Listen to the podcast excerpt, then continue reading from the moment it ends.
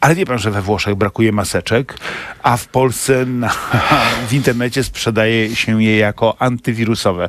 Pomagają? E, n- czy, ale nie wiem właśnie, czy też doustnie, czy na ręce. Maseczkę już niech się pan nie wygłupia. Takie maseczki zakrywające, takie nie białe. pomagają. No one nie pomagają. One nie zabezpieczają przed wirusem.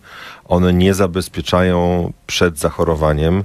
Dlatego Naprawdę nie pomagają. Naprawdę nie to Po co pomagają. ludzie je noszą? Nie wiem.